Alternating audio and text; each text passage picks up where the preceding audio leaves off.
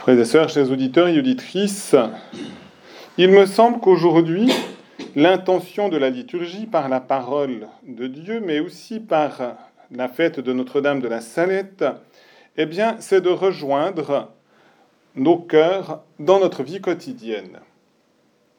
Et en effet, Marie est apparue dans ce lieu qui est maintenant Notre-Dame de la Salette, en montagne, entre Grenoble et Gap, alors qu'ils étaient en train de faire leur travail de garder les bêtes. Et puis, Jésus, dans l'évangile d'aujourd'hui, nous parle de fêtes de la vie quotidienne. Et également, le livre des Proverbes parle de diverses circonstances relationnelles, parfois positives, parfois plus difficiles, pour nous inviter à laisser Dieu envahir notre cœur dans ses rapports humains. Et il en va encore de même pour la parole du psaume qui nous dit aussi des choses toutes simples que le juste ne fait pas de tort à son frère et n'outrage pas son prochain. À ses yeux, le réprouvé et méprisa, mais il honore les fidèles du Seigneur.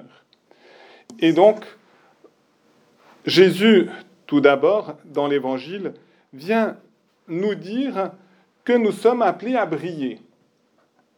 Et la parole qui introduisait, qui est tirée du sermon sur la montagne, eh bien, nous le manifestait clairement. Que votre lumière brille devant les hommes.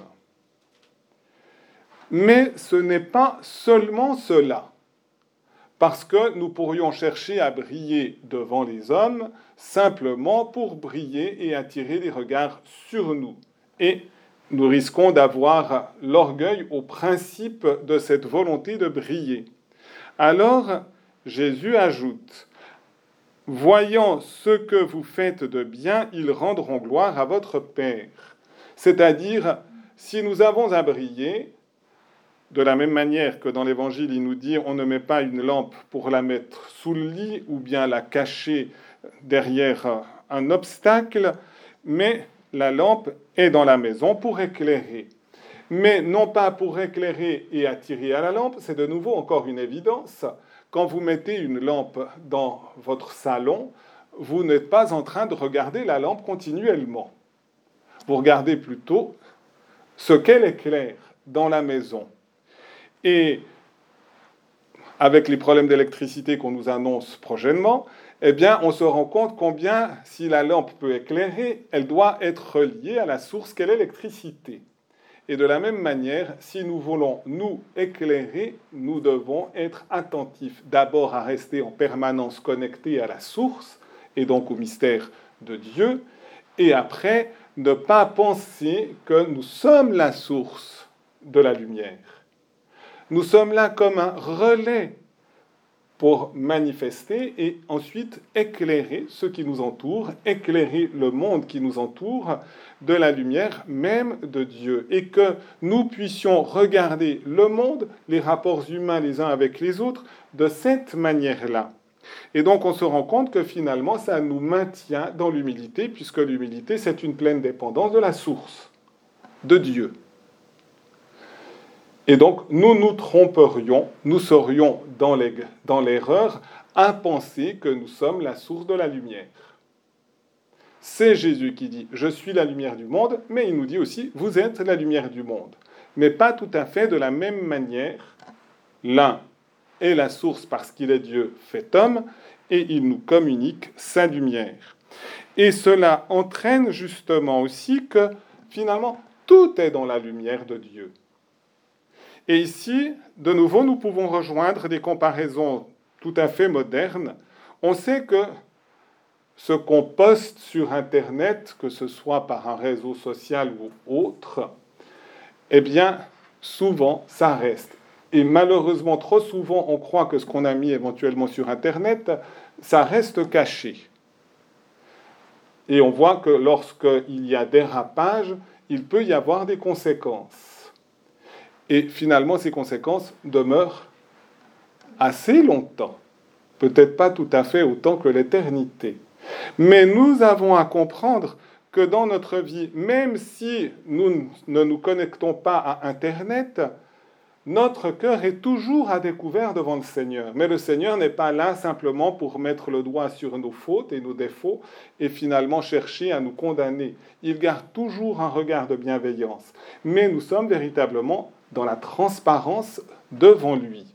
Et si nous avons conscience dans notre prière, quand nous nous tournons vers lui, que nous sommes toujours en transparence, eh bien, si nous avons fait quelque chose de bien conservons ce bien en restant unis à la source, puisque c'est Dieu lui-même qui nous donne de pouvoir faire le bien.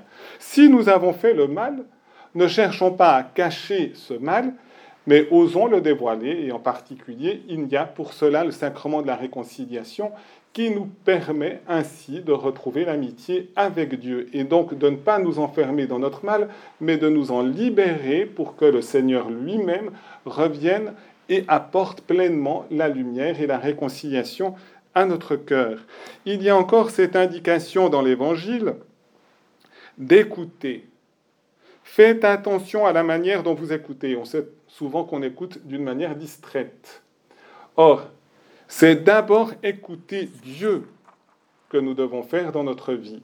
Et si nous écoutons Dieu, si nous arrivons à faire le silence dans notre cœur, si nous prenons le temps de l'oraison quotidienne, si nous prenons le temps pour nous préparer à la messe, de garder un moment de silence et peut-être aussi à la fin de la messe, eh bien de dire simplement notre merci dans le silence du cœur, alors de nouveau cette parole se réalise à celui qui a, on donnera il y a un accroissement et un accroissement de grâce dans la manière dont nous allons écouter en particulier Dieu, mais aussi dans la vie quotidienne, nous écouter les uns les autres.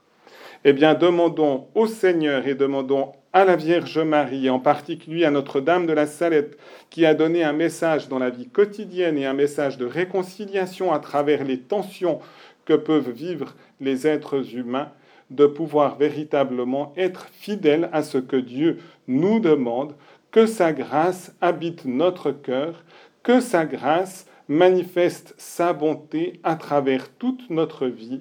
Amen.